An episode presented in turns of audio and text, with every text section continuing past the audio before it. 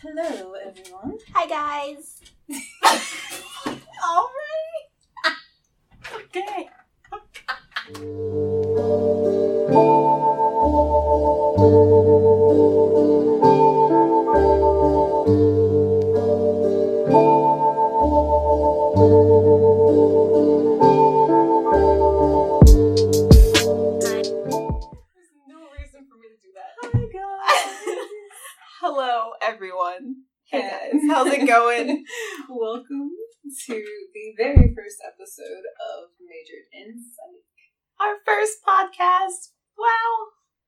Made it. And because we're both anxiety ridden and type A personalities, we've been prepping for two months Yeah. It's been like about two months. Um, but we're finally here and we're trying to be natural and it's really hard. Um, but anyway, um, so in Psych is going to be a podcast primarily about psychology and true crime and those intersections, but we're also kind of just going to talk about whatever we want to. Yeah, and we plan on bringing guests going forward when we become more comfortable with the series to talk about certain subjects. But for the most part, it'll be psychologically related. And of course, because we can't keep our mouth shut, uh, politics is probably going to come up pretty often, and we're just kind of going to leave it that way. Yeah. Opinions will be shared. Just forewarning if that's not your thing. Um, we discourage you from continuing to listen. Or I guess if you feel that you would get offended by views that we feel strongly about, or if loud noises scare you, because we might start yelling. and I laugh directly into the microphone. So there's that. um, but anyway, so this first season, uh, we're gonna stay true to the title, and it's gonna be mostly psychological. it's going to be uh, mostly centered around psychology. So our first season is called Cognitive calamities Ha Ha Ha. created by yours truly, thanks to thesaurus.com. Oh, speaking of yours truly, good luck keeping up with this one. Um, so, this voice is Taylor Fisher. and this voice is Taylor Davis.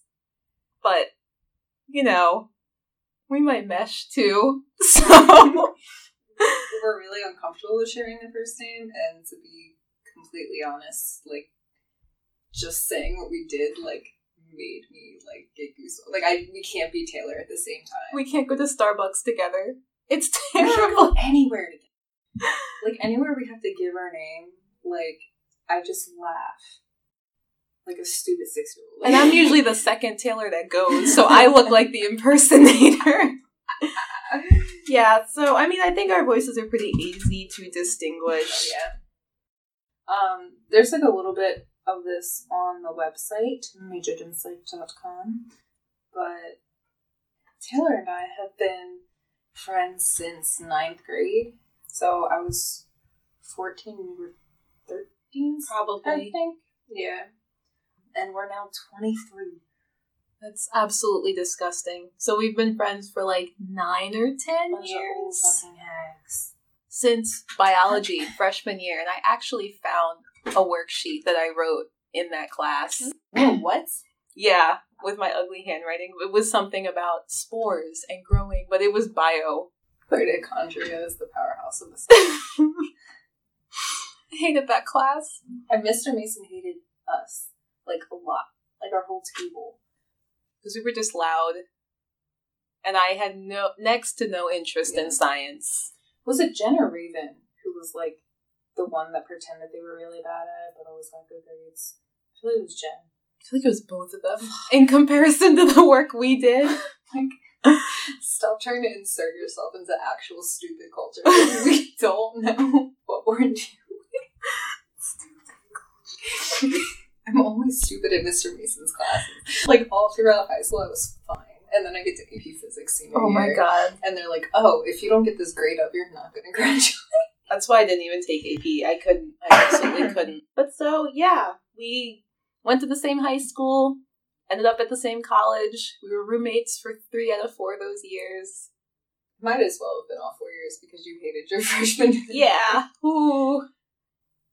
Yeah, and throughout the season and the rest of the show, we're gonna have our other friends on here. Um, some of our friends are interested in true crime. Um, some of them are not quite as much as us. Um, so we're gonna get them on here and insert them into our conspiracy theories. Everyone has at least one, even if it's slightly related to true crime, at least one subject that they're very passionate Right. about. So, on like a spectrum of true crime, the psychology, she focuses more on like the psychology of movies. She mm-hmm. likes to dissect them, which is, I feel like nowadays, psychology and layers within cinematic arts is very important.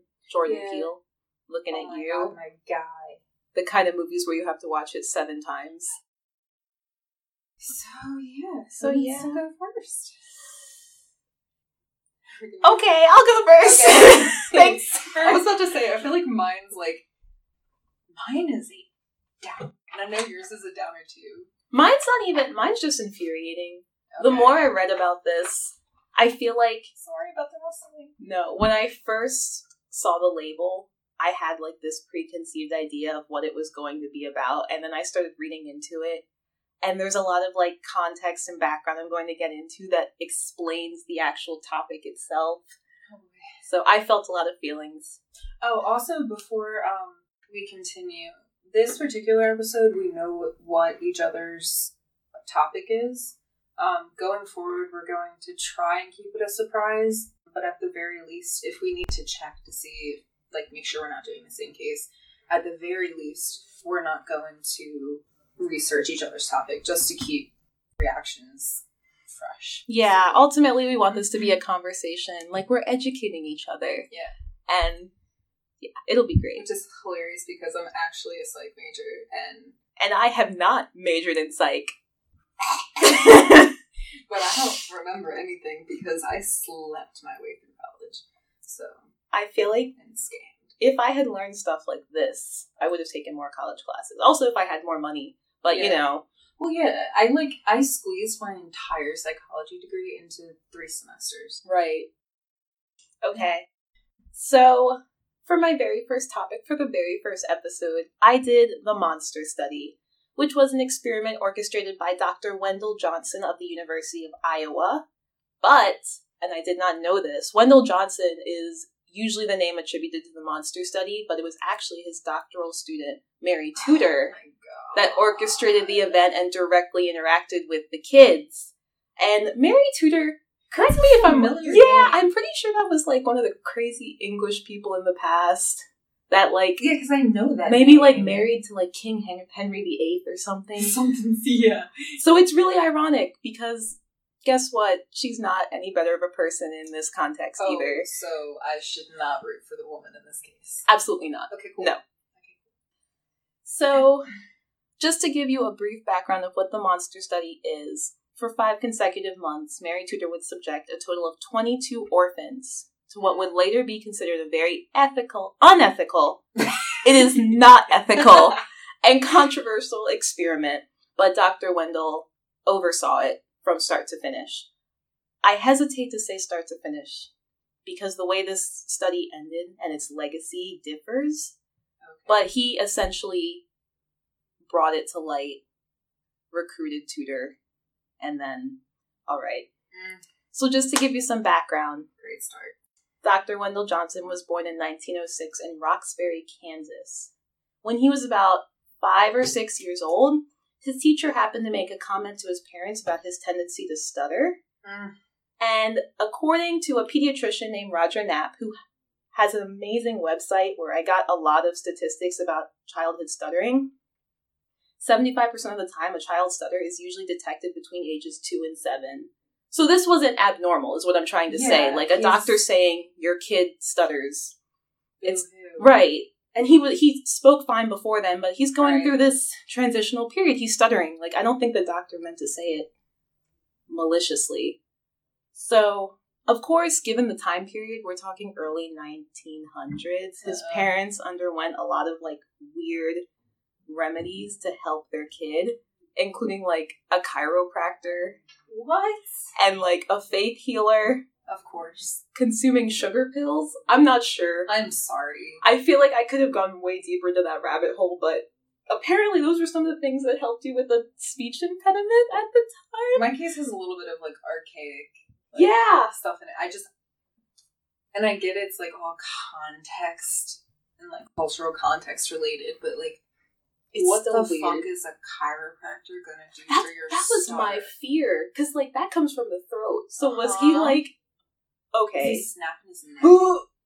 Sorry. I can't wait to hear how that sounds. Um, so obviously none of those remedies worked, and I contribute that to the fact that Wendell Johnson basically grew up becoming hyper aware of his stuttering. So being exposed to that myriad of different fake remedies Right. And the fact that his parents were so like attentive to the, the way he talked he became very obsessive with the way he talked too um he was very perceptive of his hesitance in uttering words so he usually stayed quiet Oh. which thinking of a child just in general that's really Yeah. sad Maybe not this guy. Right. Yeah, I have to sympathize with him. So he basically created this theory in his mind that stuttering was a learned behavior. Like based on his environment and what he went through, he thought my parents put this into my mind that I have this stutter. And now it's like worsening, so I must be able to unlearn it. Uh, Yeah. He basically thought stuttering was a learned behavior. Uh huh. So, um, I don't know. I didn't really get into. I'm about to do a huge time skip to when he attends university, but I couldn't find anything that said that like his speech impairment like really debilitated him. Aside from him like not wanting to talk, he had like a great sense of humor and he excelled in academics. I mean, the only thing I can think of is like if toxic masculinity is bad now, I can't imagine what it was like back then. So I can I can see him like probably getting like bullied, maybe. Yeah. But Yeah, it didn't seem like anything. He still like lived his life, right. which is Well, yeah, because all it's just, not to like dismiss it, but it's a speech impediment. right. And it it's so contradictory because like i mean i'm glad that he was successful as a kid but under the surface he was just obsessing over it Huh. in his head so he went to attend the university of iowa and he was originally an english major but then he decided to delve into the field of psychology in 1929 he received a master's in psychology and in 1931 he got a phd in psychology and physiology yeah so he was he was balling as as ballin as one can be in Iowa. No offense to people who live in Iowa. No, like the I think Iowa State or University of Iowa, whatever one, is like one of the biggest party schools because what the fuck else do you do in Iowa? Corn. I'm so I love God any bless. Midwestern viewers that come here. I love you. Except Ohio, what you doing? what are you doing? Fix it. fix it. Um. So, I another source quotes him as saying, "I became a speech pathologist because I needed one." Yeah. So, like, he basically again took like childhood traumas, and he's like, "How can I expand on the world of speech pathology?" Because at the time, speech pathology wasn't really an mm-hmm. official field. yeah. So, To be fair, I'm sorry I keep cutting you off. no, it's but fine. to be fair, most psych majors I know, including myself, like go into psychology for selfish reasons. Like most people go into psychology because they want to put a label to whatever they have or like a problem they have in their family and like stuff like that. But I feel like eventually, if your intentions are good, it turns into wanting to help other people mm-hmm. or like at least like changing issues, not necessarily like some self righteous. Yeah. No, and that makes sense. Yeah. Like, I feel like everyone picks their major because Yeah. it's like a personal interest that they have. And then ultimately, you're like, how can I contribute this to the world? Yeah, I. This is so much context and background, and I could have, I could go on about this guy Mhm. for like five pages, but like, I'm hoping that my transition is coherent enough. So, um, the nice thing was apparently at University of Iowa, he had a lot of colleagues that also had speech impediments, Hmm. so kind they kind of flocked together. But they used each other as hubs for experiments, so they all like made little experiments on each other, trying to figure out the origin of stuttering. Well, at least we did it on each other and not like unwilling participants. I guess. Exactly. Um, he was just very double sided. Well, you said I- didn't do I picked up the wrong copy. okay, I digress really quick. this is important. I'm reading off my script, and I was bragging to Taylor about how when I printed my script, it was not going to be double sided, so you guys wouldn't hear like the the flip flap in the paper. And I just turned over my paper, and there were more words on the back, which means it's double sided. Oh I digress. I'm not happy. I hope that you don't hear it. Us getting to this point is so fucking representative of ourselves and our friendship. It's stupid. I just want to throw that out. I can't wait till I cry in front of a microphone. It is stifling in this. Just so everyone knows, we're in a cinder block, like four by eight room. They put us in now. Alcatraz, y'all. Like we're in, we're in a solitary fucking. Cell It's right absolutely now. like a four by eight. Like you can barely fit a bed in here. This table would probably be your bed. This is like barely a day bed, but it's whatever. It's fine. So let's switch nerve, switch nerve, switch gears. Mary Tudor was recruited by Johnson in 1938. She looked to the Iowa Soldiers and Sailors Orphans Home to choose test subjects Of because apparently your go-to for experiments is orphans. Even worse, basically this experiment was doomed from the start because she told the kids that they were going to be receiving speech therapy. So Nothing about the actual content. that was a whisper from the walls. Nothing about the actual content was given to these kids. They couldn't consent. I'm not sure. I don't think consent was even a thing at the time. So, six graduate students in total, Mary included, proceeded to grade these 22 kids on a scale of 1 to 5 based on their ability to speak, with 1 being the lowest. So, okay, you're going to have to bear with me, and I'll probably put a photo of this on the website because I had to draw it out so I understood. You have 22 kids in total. 10 of them had stutters officially. They were marked by their teachers saying that they had a speech impediment. The other 12 did not have a speech impediment. This is very important. I do not like where this is. so you have four groups. You have IA, IB. You know, I don't know if it's I or 1. One 1A, 1B, 2A, 2B. In group 1A, th- that was the stuttering group, they received positive feedback, but not in the way you would think. It was more like you you speak fine, like you don't have a speech impediment. Like that was the positivity. So they were just told that the way they speak is fine. It wasn't like we acknowledge you have a stutter and you speak okay. It was just, oh, you're fine, you're good, you don't need to change anything. Group Those one wait, the ones that did Yeah. definitely have a speech impediment were told, told they were fine. in 1A. Yeah. Okay. in group 1B, again, these are just the 10 that actually Uh-huh. stuttered. The other five were given negative feedback about their stuttering, and they were told that they needed to change it immediately, basically. They were told there's something wrong with the way you speak and you need to fix it. Oh. Okay.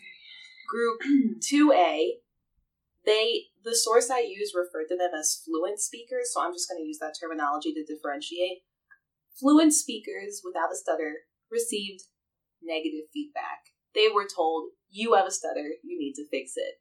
I'm sorry. So that leaves group 2B, fluent speakers, who were given positive feedback. So they're the only ones that turn out okay from all of this. I'm, oh, oh, never mind.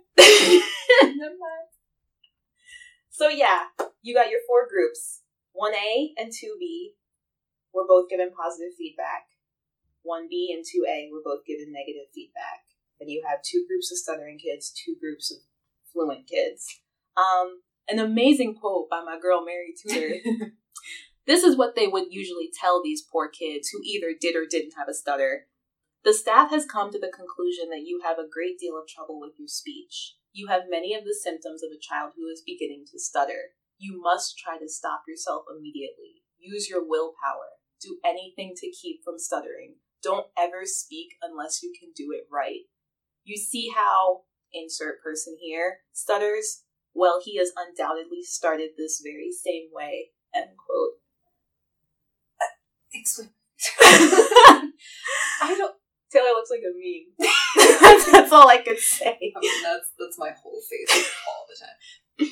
But uh, yeah, Why they're treating stuttering like it's right. the worst possible thing. that was my have. biggest thing. Is that like you can't live. like it's a deviant. You can't go forward in your life unless you fix your stuttering. I don't. And again, this was given to five kids who did actually stutter, and six kids who spoke fine were given that quote. So ev- okay. Oh, Yeah. So basically, like she scarred these kids for life by telling them, like, if you don't fix this stutter, that's it. It's like gaslighting them. Yeah. almost. Second grade is the cutoff for you, or how, however old they were. So, um, there were a couple of tests that they did. One of them, they believed that stuttering could have been um, caused by a cerebral imbalance. So when Tudor and the other graduate students were like taking note of the kids, they also took note of their dominant hands. And they had them write on a chalkboard while trying to like squeeze a light bulb. I guess giving their hands like mm-hmm. two separate tasks to do to see if that improved or debilitated their speaking. Obviously, that didn't do mm-hmm. anything. Those who were originally non stutterers began to exhibit the behavior of stutterers. Go figure. Um, They feared an attempt to talk and they would compensate with like frantic hand movements and they'd like try to snap to try to like time the way they talked because they were so worried about every word that came out of their these mouth are children. yeah, it was terrible. And again, I could go into so much detail about the behaviors that these children exhibited, but I feel like that pretty much sums it up. The kids like would withdraw from their peers, their schoolwork declined. One kid even ran away, supposedly. Like So- permanently. I do not know. I will not label that as fact nor fiction because I do not have that. So, essentially, these wild tasks combined with the constant verbal reinforcement of either you need to speak a certain way or you're doing great affected these children mm-hmm. greatly. So, I have my results. Well, I have her results. Yeah. Out of the six fluent children who were falsely labeled stutterers, two of them actually improved their speech fluency over the course of the five month experiment. So I guess two of them didn't take it to heart. They actually, Okay, but that's less than a twenty percent success rate. yeah, Like that's it's fucking nothing. pointless. Yeah. The actual stutterers who were told that they spoke fine, two of them showed signs of slight improvement. Two of them decreased in fluency, and one stayed the same. So yeah, basically these results do not compensate for All what they did went was like through. flip the people. Like Yeah, you, you came out with the same. there was no I like um, real results.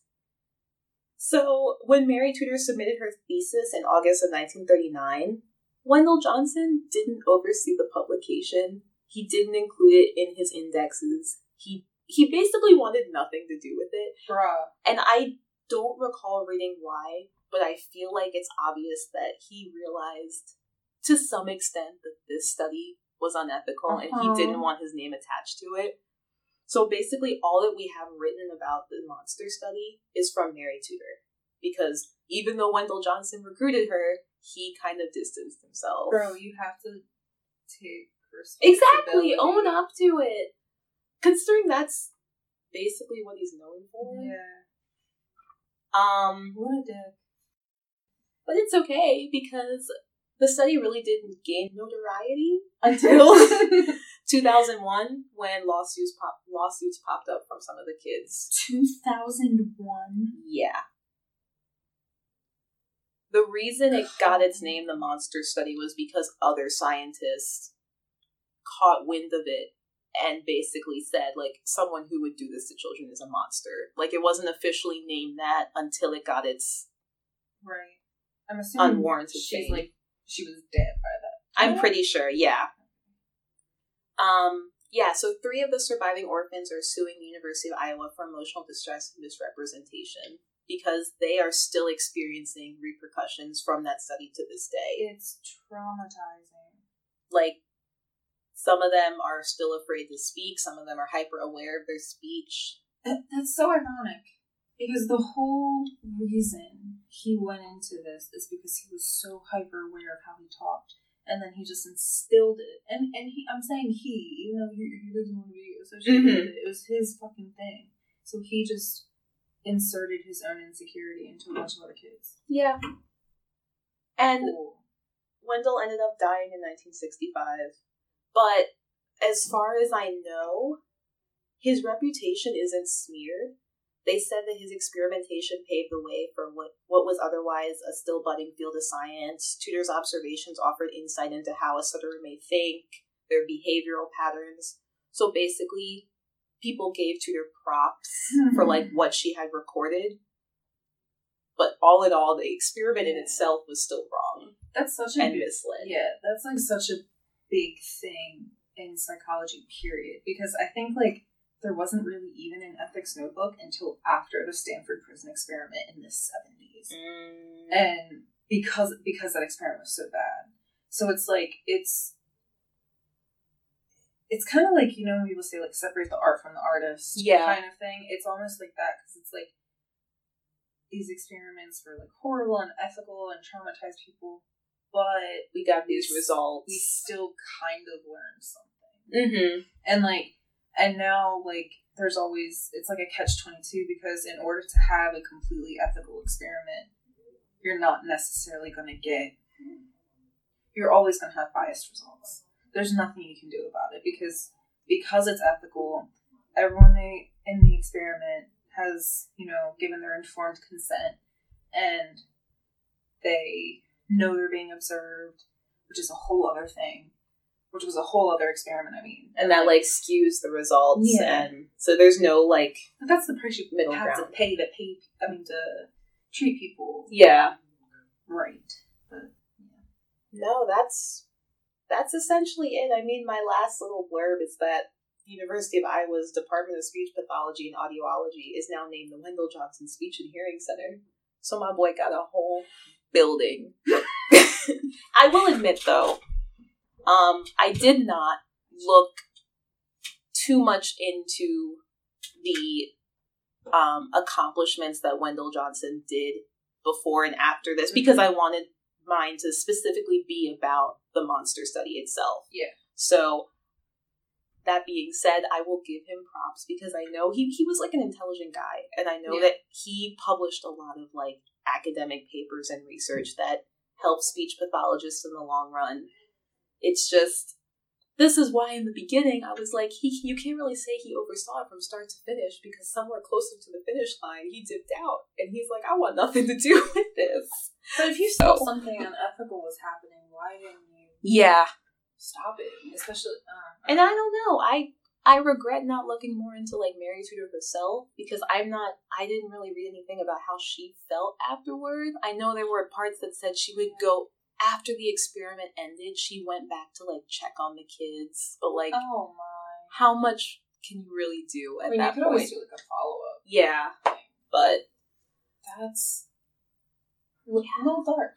it's very dark. Don't use orphans. I feel like any situation where orphans are involved, it's just terrible. It's just that that's another thing. Like before there was any kind of ethics code, people would use and that's that's kind of in mind too. People would use like vulnerable demographics. yeah, because you don't they don't care if you consent to it. Like and they don't know any better. And it's not like a population that I guess would be greatly missed. Right. As much as I hate to say that, so wow, um, I did it, we did even though my paper was double sided. so just like getting here, okay? Just getting here. I've had a rough weekend. Okay, so originally, so right now we're recording in, like we said, a fucking solitary confinement looking cell in our old college's library. So it's already bad enough that we're like back at our old college because like everyone here just like Makes us feel really old. yeah But this is also like the most convenient place that mm-hmm. has like stowaway. And also, we still owe money to this college, so they're gonna see Let us. we're gonna use this library. we were gonna use my basement at my house. So I bought a door and I bought soundproofing panels because I wanted to be as professional as possible. And I get the soundproofing panels and they're too big for my ceiling and I have to cut them up and insert them into my ceiling and get dust in my eyes and there's fence in the way. And then I get the door cut some of the noise. I don't even think I told you this yet. so I got this door, right? And I knew it was going to be too tall, but I was like, we have a saw, we can cut it. But when I ordered it, the dimensions were three inches wide and 80 inches tall. And our door is like 77 and three quarters or something like that. So I was like, okay, we'll cut three inches off and it'll be fine. there was something in her eyes in that moment. this glint of pain. We get the door, and it's 28 inches wide. So it's not wide enough to fit the door. And then my obnoxious neighbor comes over and insists on helping, and I hate when people help me. Like, I'm very much one of those Unless you ask, yeah. Yeah, like, I'm very much one of those people that's like, just let me do it. Mm-hmm. Because if I mess up, that's on me. So she comes over and she's ho- holding the door up first so we can screw it in. And she's like, it's still too tall. So we cut more off and we bring it in. And she holds it at a different angle. And now there's a five inch fucking gap at the top of the door. And it's still the two inch gap on the side. So there's just this door. Like this Dr. Seuss looking. it doesn't fit in the door frame. So I have this ugly ass beat up fucking door that, that does nothing for me. And I can't take it back because we sawed it up. So I wasted ninety dollars. Alright. Alright, I paid him back. okay. We should probably also mention that there is a tiny window. And um, Someone's staring. yeah, that guy definitely gave us a look. Back to our regular regularly scheduled programming. Uh, so like I said, mine is kind of a downer, but I try to end it on like a little bit of a happier note, I didn't. I was like, this is sad. just so we don't like end the episode super depressing. So I chose for my first topic electroshock therapy. My brief history. the extent electroshock therapy that I know is American Horror Story yeah. Asylum, and that was the most traumatic thing watching them like foam from the Oh, mouth yeah. because I don't know what it's like to be electrocuted. I hope I never find out. Well, yeah, like I, I talk about that. Like, oh, I guess I could just say it now, but like every modern interpretation of electroshock therapy is torture in Mhm. a mental asylum. Yeah, Like that's all we see. Um, and there is more to it than that, but it's. I don't. I don't really have a solid opinion on it now, but at least its origins are still pretty like dark and ridiculous. Um. Anyway, its official name in the psychiatric community is electroconvulsive therapy. Um, yeah. Ugh. So pretty much through the rest of this, I'm going to be calling it ECT because it's less of a mouthful. But ECT is electroconvulsive therapy. Um, and like anything else in psychology or medical experimentation, it's pretty controversial in its own field. Um, so like just recently, over the past like decade or so, I read somewhere went through a like I'm gonna call it a PR like a PR overhaul basically. So trying to like remove the stigma from ECT and be like, oh, it actually has genuine psychiatric effects, Mhm. like um, good effects at that. Um, so it started in the 1930s, which we all know was a great time. Hey, so did that. So this this part was crazy to me.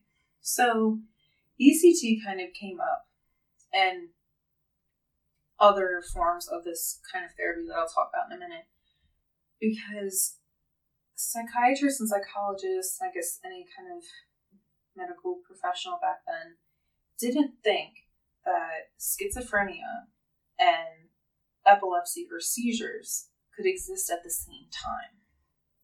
So the logic was like there could be no uh, comorbidity between this. So Yeah. like the idea was if we induce seizures, it'll help dilute the schizophrenia and cure someone of schizophrenia. That was the logic. I don't like that. Uh-uh. Um, Mm. so the, I guess, leader of this, um, who's accredited with with the creation of it, was an Italian neurologist named Ugo Cerletti.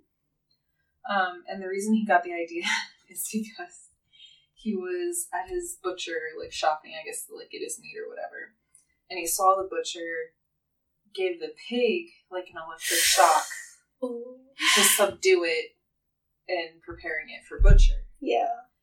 and I guess it um, the butcher told him that it has like an anesthetic effect.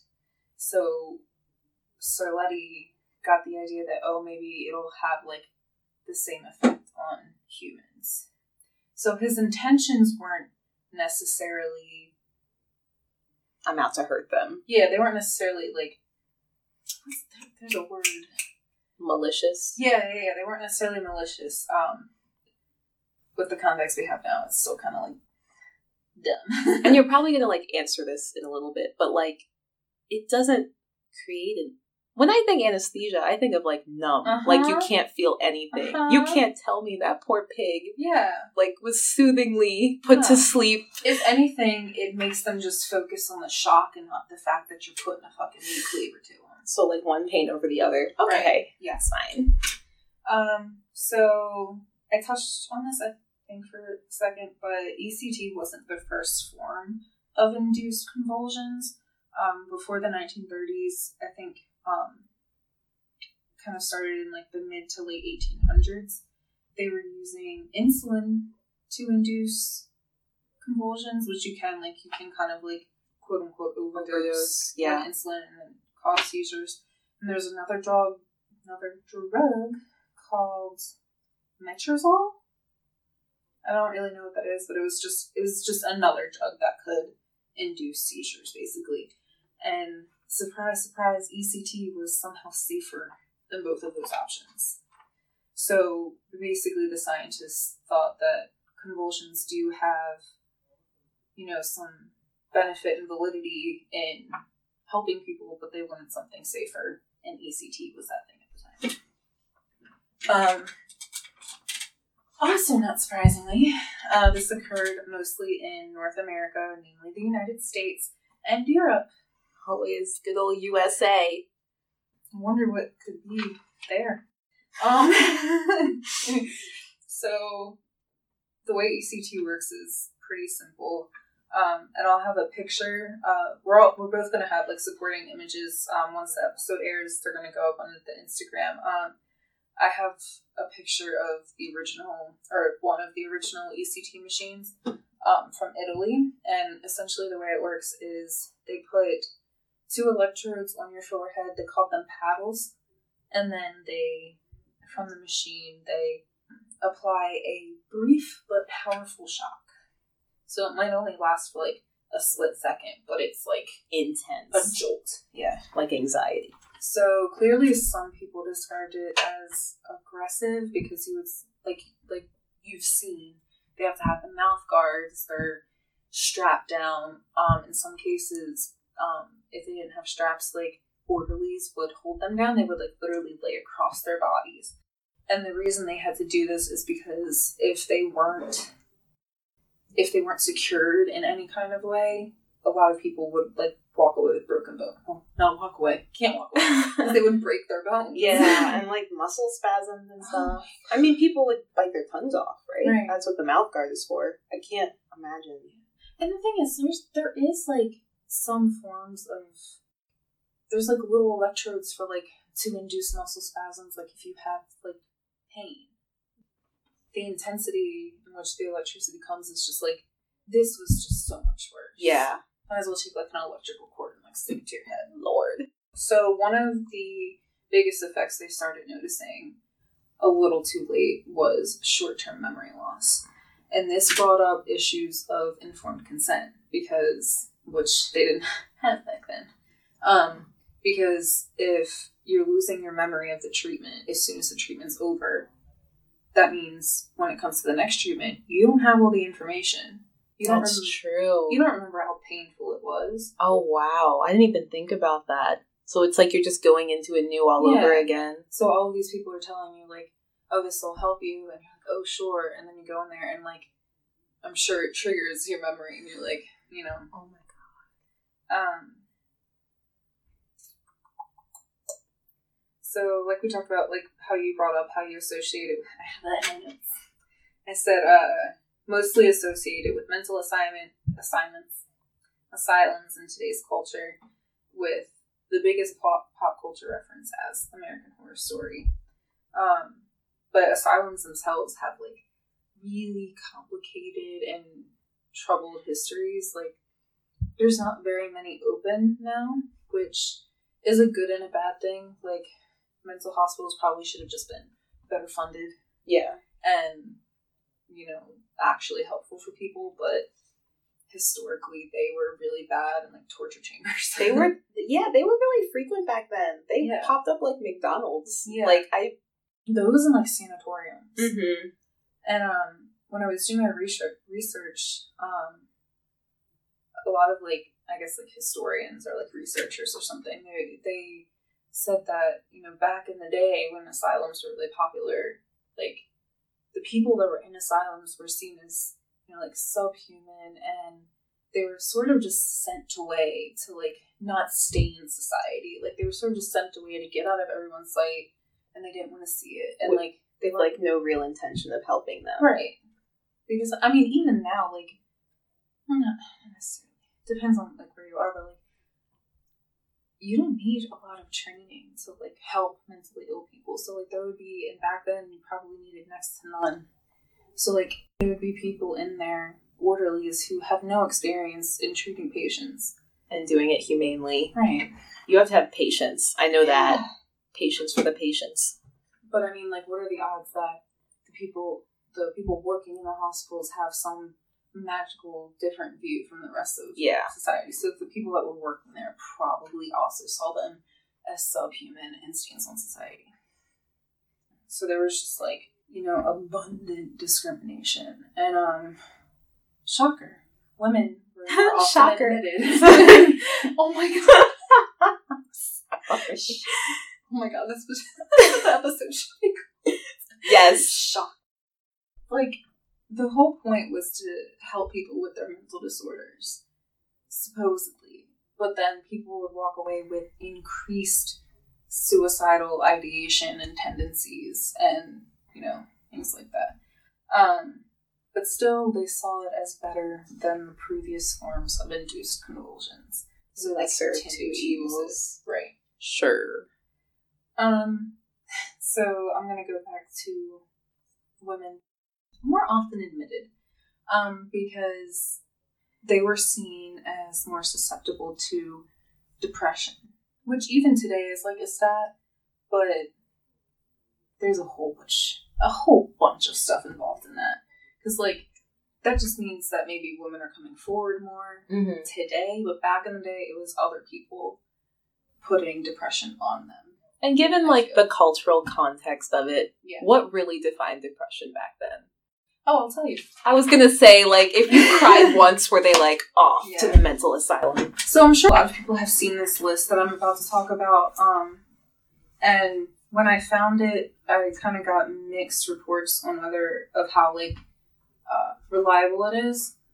Because somebody said it was actually like a com- it wasn't an official list, but it was like a combined list of reasons why people were admitted into this one hospital in Virginia. I think.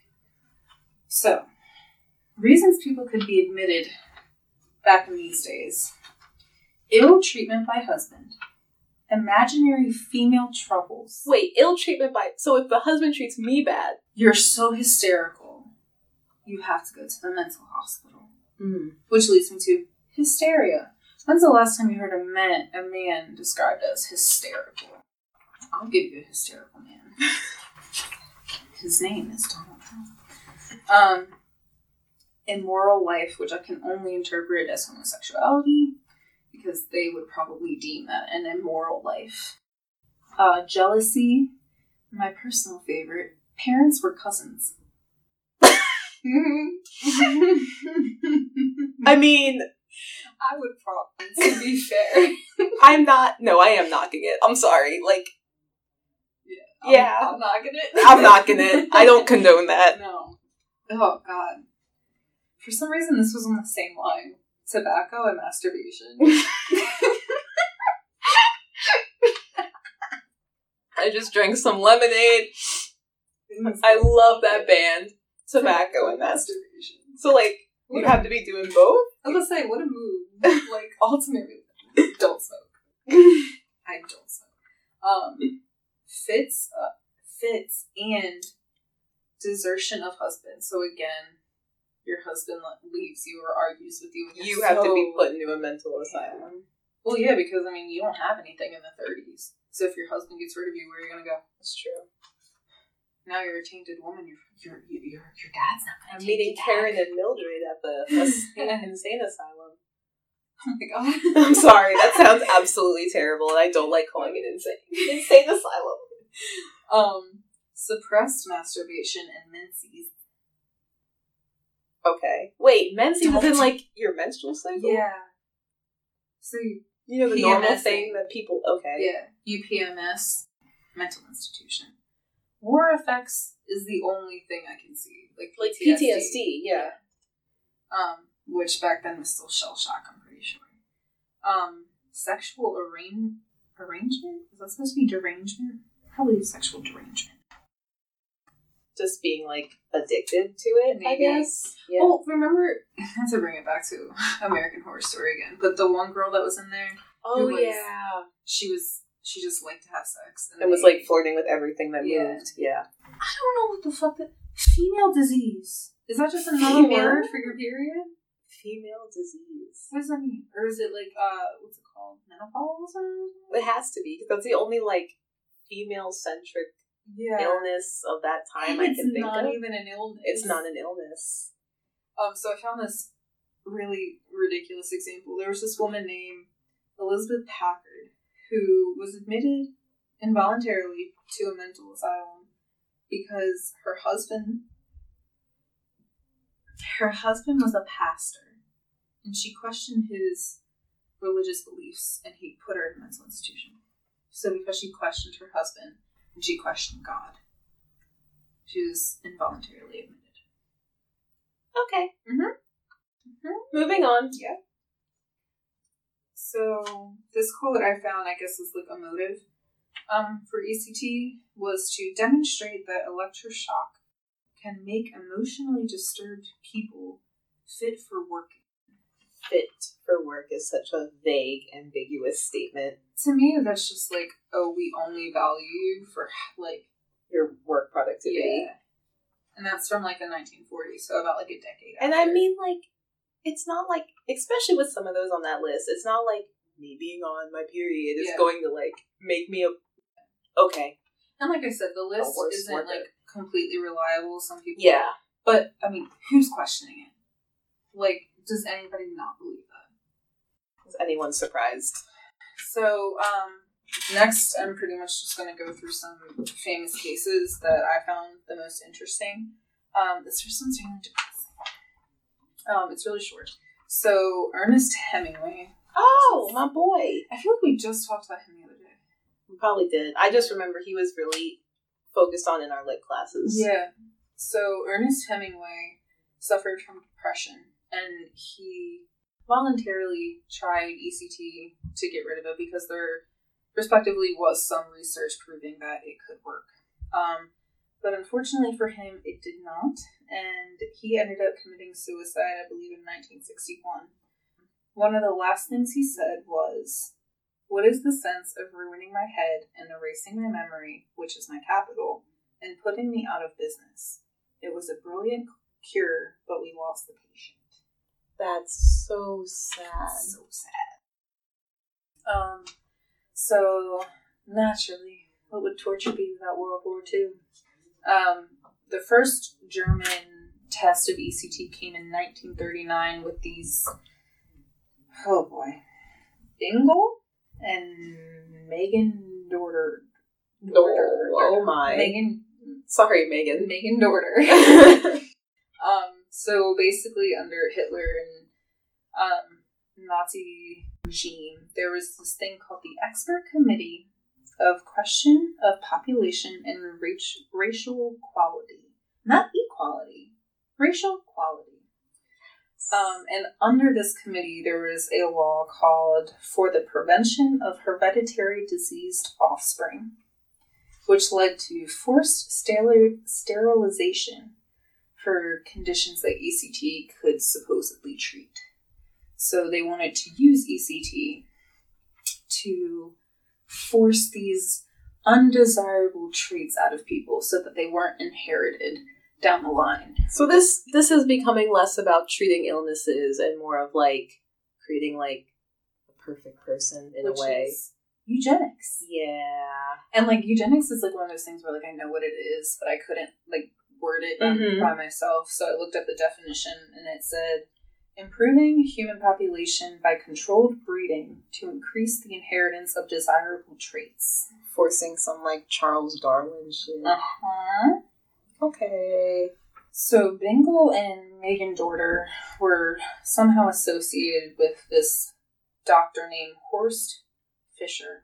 Um, and he was a Nazi Nazi doctor in Auschwitz. Oh well that Like all the that's all I need to know. Nazi and doctor Christ. don't belong in the same And sentence. um, during this time, it was hard to find people to experiment ECT on because they were in a period of total war. Is what I read. So like they couldn't really find a lot of like willing participants, I guess. So guess who they used? Good old Nazi prisoners. So this guy used prisoners as at Auschwitz to do more research about ECT. because they're not human at that point if they're prisoners apparently. Never mind the fact that Yeah, kind of like the orphans. all of Nazi Germany. Yes. disenfranchised populations have no value. oh my god. So, I mean, just I just want to take a minute. Almost everything we know today is at the cost of a population of somebody. There, there's every bit of experimentation has been on a disenfranchised group of people. So this one that I'm about to tell you about is the one uh, that I kind of want to do a whole case on because I feel like I could have talked about her forever. So, um, this woman's name is Frances Farmer, and the timeline of these events occurred between 1943 and about 1950. Um, she was an American actress and TV show host back in like the 40s before all of this went down. So even though she was like an actor, an actress and a TV show host, she kind of is now infamous for being also involuntarily admitted to mental hospitals. Except for her, it happened several times. What did you say her job was? An actress and a TV show host. I just when you say TV show host, I was thinking of Sarah Paulson's character in American Horror Story. Wasn't she like a reporter? Oh, word. I wonder if maybe her character was based Maybe. off of that. So she started to get into some legal trouble, and this behavior was sort of no one in her family like she had never done it before, so people in her family were kind of you know like off guard. But um, she got in trouble for drunken disorderly conduct, assault, like uh, fighting people, and then um, not paying the subsequent subsequent fines. Um, and the reason she went to the hospital instead of jail is because she had one of her female family members worked for either the police department or like the attorney's office, something like that. Um, I don't remember what exact position they had, but they were able able to get her out of jail time essentially. But in exchange, she had to go to a mental hospital. During this time, her and her family both claimed that she was subjected to ECT without her consent. Yeah, so we had to move rooms because of a mess with reserving rooms and stuff, and our next door neighbors are ridiculously loud. Somehow they fit four guys into one of these tiny rooms. I was really hoping that they would like give up and go to another room. Because there's four of them. There's four of them. There's only two chairs in the room.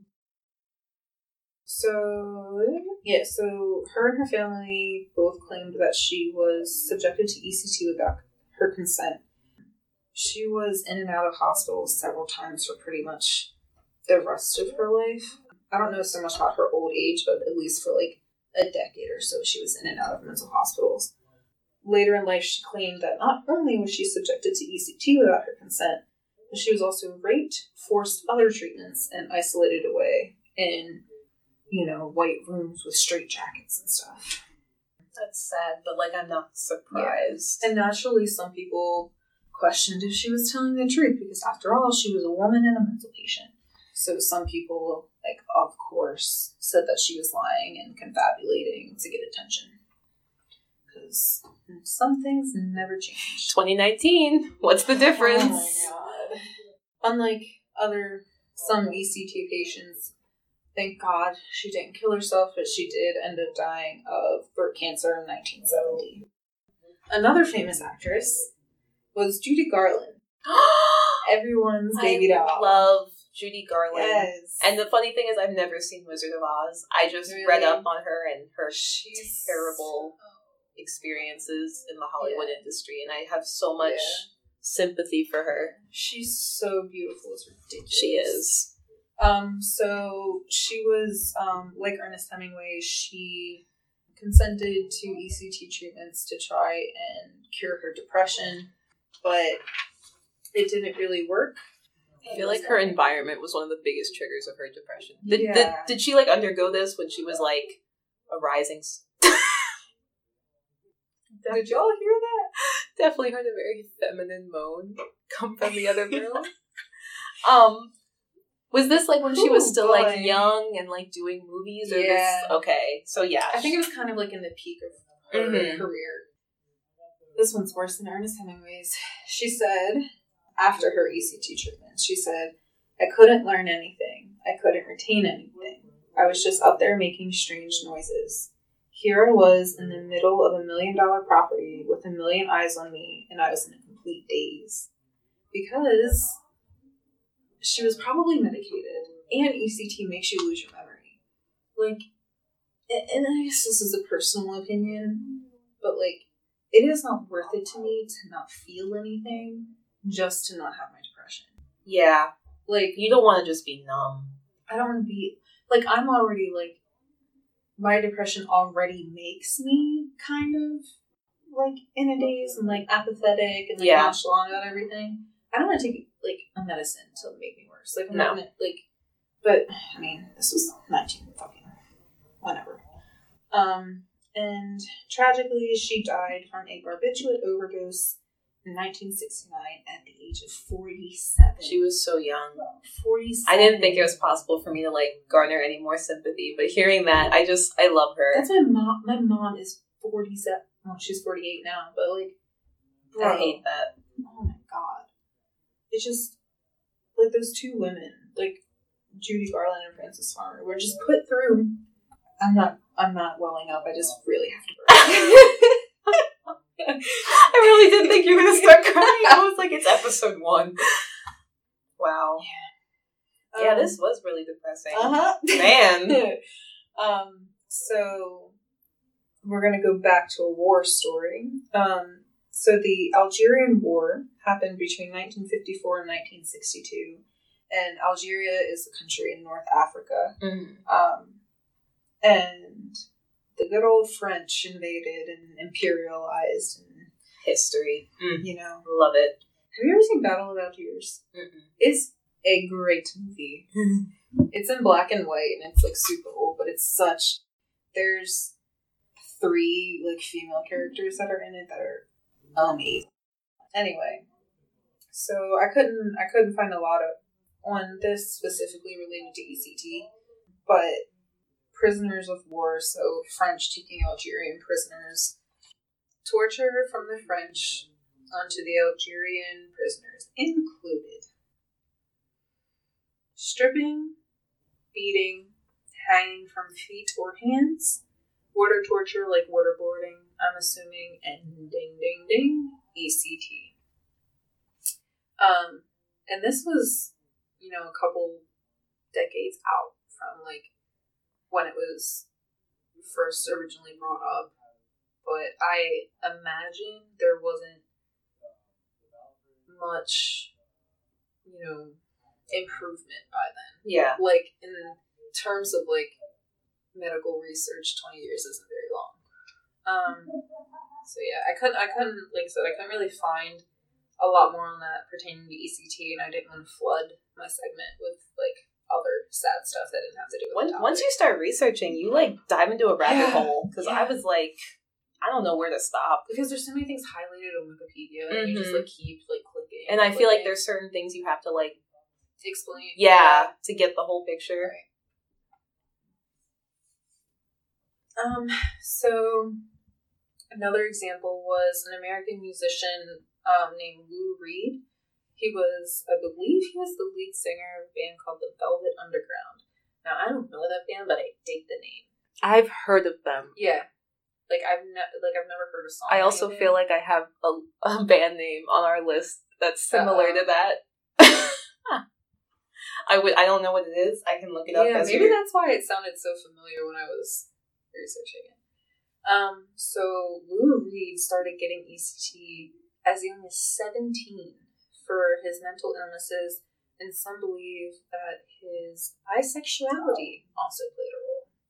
Um, but it should be noted that Lou himself said that his parents weren't homophobic, but that doesn't necessarily mean that the people in the mental hospital were not homophobic. Yeah. so if they knew that he was bisexual, they would add that to his list of there's a chance. diseases. Yeah, because that that was one of the. Um, I don't think I have it in here, but it wasn't until 1973, I want to say, that homosexuality was um, taken off the list of reasons you could be admitted to a mental hospital or like deemed like um, mentally ill, yeah, which was fucking 40 years ago. Progression. but you know, some states, who knows? Um, and he claimed that it was not anesthetic. So if you remember, like in the beginning, where Lou, or not Lou, Hugo Cerletti, the guy, compared the pig. Be- I Yeah. told you. I knew it. I was like, it does not feel like anesthesia. he was like it wasn't anesthetic, and um, he claimed that because of all the maltreatment that he encountered in the mental hospital, and you know discrimination that he faced because of his bisexuality, not from his parents, from him, um, contributed to his disestablishment sentiments and influenced his music because I believe his band is like a hard rock, At least he had that outlet, right? which is good. And uh, from the looks of it, they were pretty successful. like, Yeah, classic rock. they sound band. like one of those bands I don't care about, but Yeah. everyone else likes them, Right. like the Beatles. You don't like the Velvet Underground? Your eyebrows just like knitted together. Some like fucking guy whose favorite movie is Fight Club is like, you don't like Velvet Underground? Name five of their songs. God. Okay. So I told you I was gonna end it on a lighter note, and I'm gonna talk about the myth, the legend, Carrie Fisher. Oh my god. Rest in peace, Queen. Now I just want to say, and we're gonna lose listeners after I say this, I've never seen Star Wars. Oh no, we can lose them twice because I'm gonna say I don't know anything about Star Wars. I could give a shit. I watched The Last Jedi with my friends, and that's what like. I want to watch someone with John Boyega in them because Yeah, he's in that one. I heard that like the one with Gambino. The one is- in the middle, like the one between the Last Jedi and the one that's about to come out. There's gonna be these people listening to this like wanting to Like, scream shut the titles. the for- no, I was about to say the Force Awakens. That's not. It might. Be. I think that's one of it? them. that's one of them for sure. I didn't just like Yeah. pick that out of my ass. um, that one like flopped, I think, but the one that's about to come out, I really want to see. But like Christina, who's like our best friend, like she she knows every little thing. Like that's one of her like That's just one of her things. We'll So bring her like- on here to talk about Star Wars. Christ, I'd rather die. Anyway, but I love Carrie Fisher because she's me in like 40 years. Um, she has been a big advocate against like the stigma behind mental illness and being medicated. There's a hand. oh my god, that's absolutely terrifying. Um, anyway, she fought against the stigma of mental illness and, um, and uh, being medicated. And she actually um, used ECT voluntarily and was a big proponent of it and said that it actually helped her. Um, and she was really vocal about her depression, and her bipolar disorder, and um, she has a dog that looks just like mine. And his name is Gary. And I hope he's doing okay. God, Oh I'm my not I'm happy. sorry. I'm not done. um, so my last little bit here. Um, so I want to say obviously, but it may not be. Um, it's a lot more researched and regulated now. Um, there's, you know, I I'm sure like the the the shocks aren't like as powerful or like um, there's a lot of laws now about informed consent and like you can't give it to people without their consent.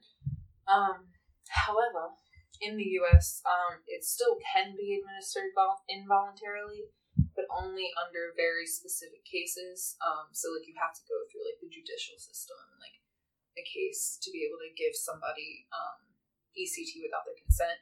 And it's only in cases where they have suicidal intentions Mm-hmm. and other um, treatments haven't been effective. Um, So it's like a last resort kind of Right. thing. right. Other than that, you have to be a voluntary participant. No, no, no. Okay, I'm done. Woo! Oh my god, guys, guys, I was holding my breath the whole time.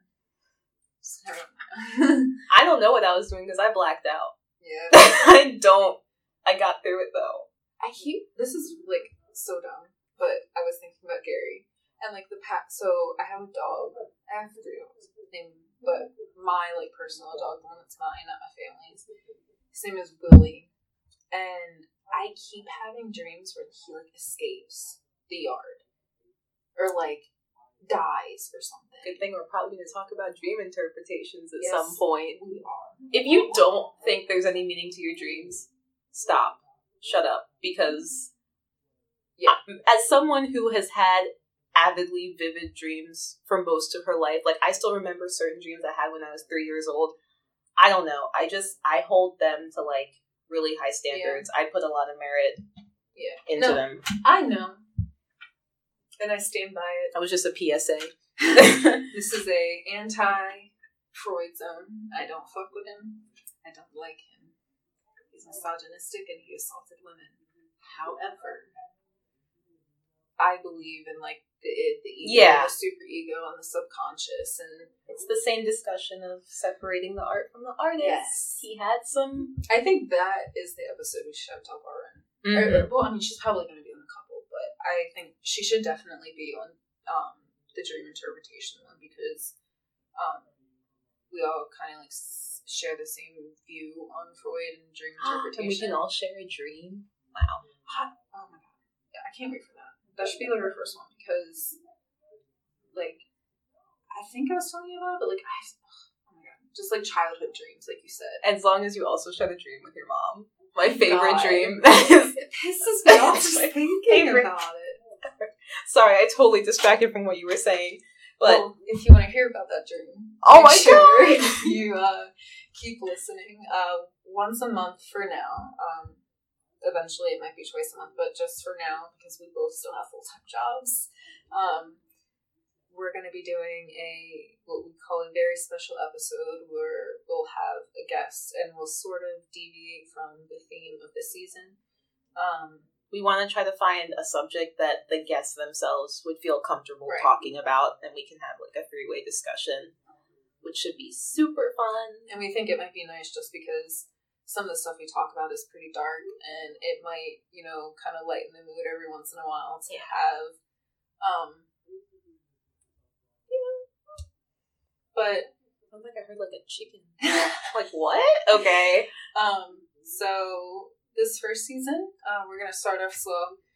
Like we said, it's gonna be called Cognitive Calamities, and we're gonna have ten seasons. That's 10 episodes. seasons. Crazy.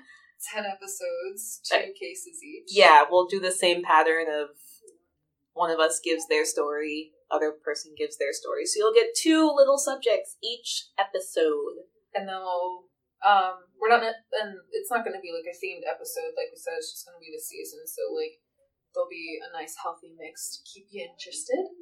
Um and then also the very special episode once a month. So uh this first season including the very special episodes will probably be 12 to 13 episodes total after. Um Probably be done by like the end of summer, yeah i think so. Like August or so. and we'll probably take like about a two to three, two to four week break in between each season. Like, Just to right? get ourselves back in order and make sure our lives aren't too chaotic. Hopefully by August Yeah, we will be thriving. yeah. Yeah, come on, guys, we're so poor. I mean, we're so poor. honestly, I mean, yeah, I want to be like successful in that Yeah. sense too, but I also like want people to like comment and say things like, "Oh, I didn't know that before." Yeah. Like learn something from me. I Yeah. never thought I could be a teacher. This project for us is like it's so good for the both of us because like. Like I said, I have a psych degree and Taylor has a graphic design degree, and neither one of us, because the job job market is so fucking abysmal, We're like not struggling per se, like we both are employed, but it's finding something in your field that you want to do that caters to like your strengths. an actual career. exactly. Yeah. both of, neither one of us are doing anything that we actually like to do and it's soul sucking and it's really discouraging but this is something we both like to do like taylor's an artist and now she gets to direct an entire brand and you know i like psychology and now i get to talk about it like with my best friend and like and i also before i was a psych major i was an EM major so like i kind of know how to use like the editing software and like I get to like use my creativity for marketing and things like that. So we're really excited and we hope this kicks off. Yeah.